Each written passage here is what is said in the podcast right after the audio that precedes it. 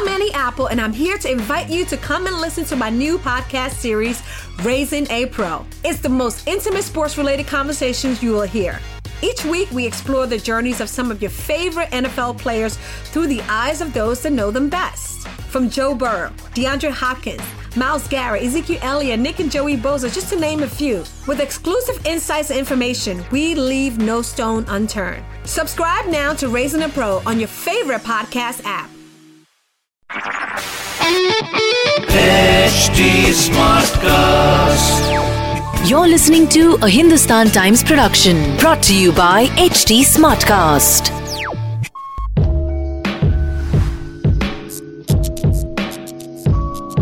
Welcome to another edition of Worldview, the foreign policy show from Hindustan Times. And when people think about India's strategic partners in the Asian region, one name that doesn't come to mind readily is Vietnam. But over the past few decades, India and Vietnam have built up a strategic partnership that encompasses a lot of areas, especially defense and security cooperation and energy. Today we have with us the ambassador of Vietnam to tell us more about this relationship. Welcome, ambassador. Thank you. Uh, I'm going to start off right away by asking you about the priorities in the India Vietnam relationship, the strategic partnership. Which are the areas you are looking at India to kind of enhance cooperation? Let me stress uh, by saying that uh, Vietnam and India enjoy the comprehensive strategic partnership, and Vietnam enjoy that status of relationship with only three countries across the world. Therefore, there are num- five areas of priority in our cooperation, but I just mentioned three. The first one is defense and security. We have each other in the purchase of military equipment, in the training of our services staff, and more. Second area is economic and trade cooperation. We try to reach 15 billion trade between the two countries by next year and try to get more investment from India into uh, Vietnam. And the third area is science and technological cooperation because India is very strong at science and technology. So those are the main three major areas in addition to strengthening direct air link in order to promote more tourist activities and to strengthen people to people contacts. You know, in the recent past, India has been alerted by Vietnam about China's activities in your country's exclusive economic zone. There have been quite a bit of concern about the survey ships entering your waters and doing surveys. And this includes areas where India is active in energy exploration. What is the current status of that situation? Uh, the current situation is that uh, Chinese vessel just uh, enter for the fourth time in our waters we have conducted uh, more than uh, 40 uh, representation and communication with the Chinese side because Chinese uh, is also one of our major strategic partner and we have been able to build a very strong political trust between the two countries. So we tell them that they should not violate our waters. This fourth uh, violation, is it something very recent? Just yesterday. And uh, is it a large number of ships? Uh, they bring uh, they brought in on this time around 28 ships. Yes, and they, they do the, the survey as they did in the three previous times. Um, you know, you just mentioned the security and defense cooperation. Uh, India has offered uh, a $500 million line of credit for defense cooperation. Uh, but for some reasons that has yet to take off. Could you tell us more on that? And also, I believe the uh, India Vietnam security dialogue is going to happen in October. So, could we have some details on that? Uh, basically, the 500 credit line is a, a promise given by the Prime Minister, and we appreciate that. And the two sides are working on it. I think it takes time because uh, the two sides, especially the two companies, have to exchange a lot of communication. So I think it's on track. So no, no issue about that. It just takes time. Uh, concerning the security dialogue, we are pleased to have that. Uh, and India is a very uh, few country with whom we have security dialogue.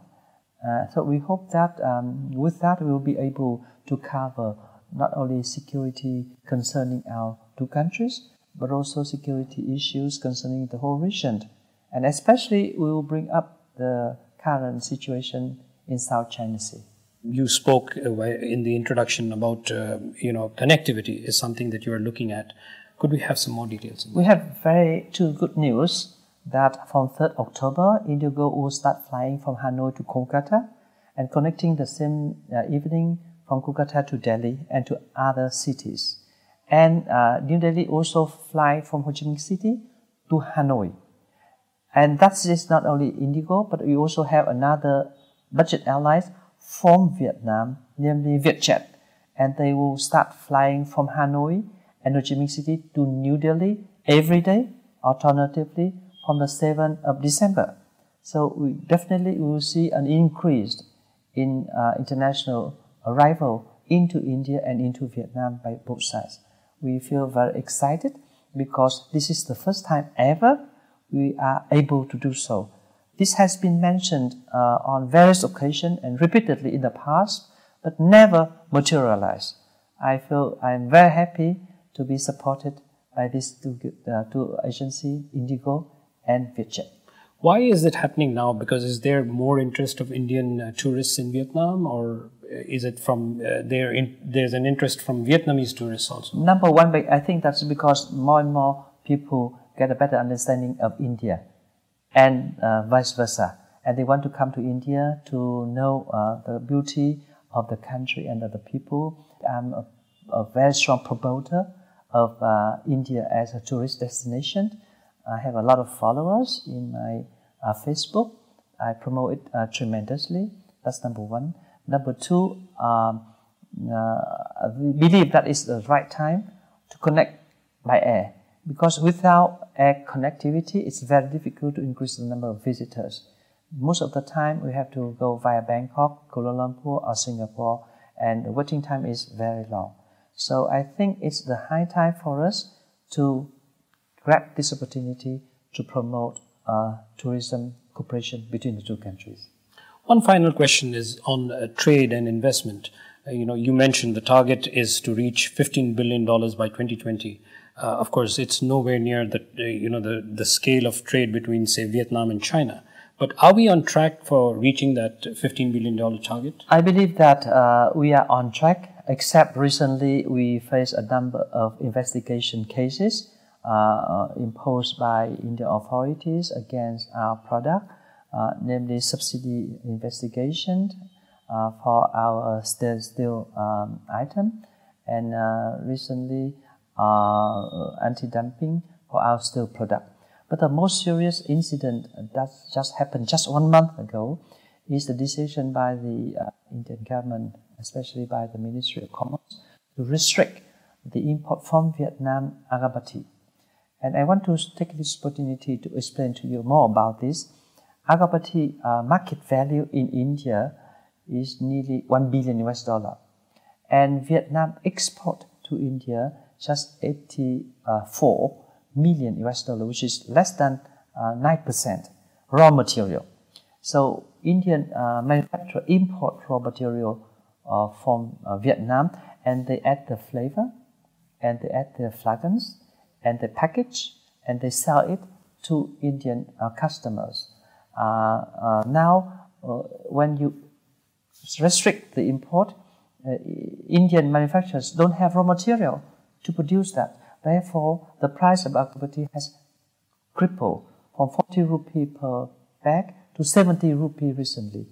And all these, uh, all the importers, all the Indian manufacturers are suffering. And the uh, the public suffer too because they don't have agarbatti to burn during the festival. And the festival is coming, uh, season of uh, festival season is coming, especially um, uh, Diwali. And I feel we feel very sorry for that because in Vietnam it become a social problem because most of the people who produce agarbatti are the poor farmers. They do between the two harvests and they do by hand and they make the they roll it and they use Vietnamese machine that they developed to do it.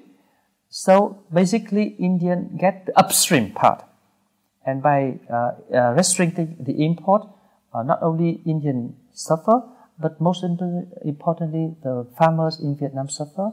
And now every every day they lost uh, uh, ten of lakhs, even crore because of the storage of this agarbatti that they cannot export.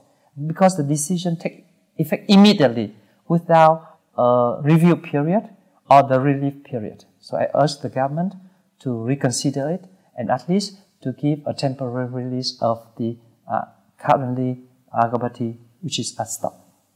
Thank you so much for your time, Ambassador. Thank you very much. This was a Hindustan Times production brought to you by HT Smartcast. HT Smartcast. I'm Annie Apple, and I'm here to invite you to come and listen to my new podcast series, Raising a Pro. It's the most intimate sports related conversations you will hear. Each week, we explore the journeys of some of your favorite NFL players through the eyes of those that know them best. From Joe Burrow, DeAndre Hopkins, Myles Garrett, Ezekiel Elliott, Nick and Joey Bosa, just to name a few. With exclusive insights and information, we leave no stone unturned. Subscribe now to Raising a Pro on your favorite podcast app.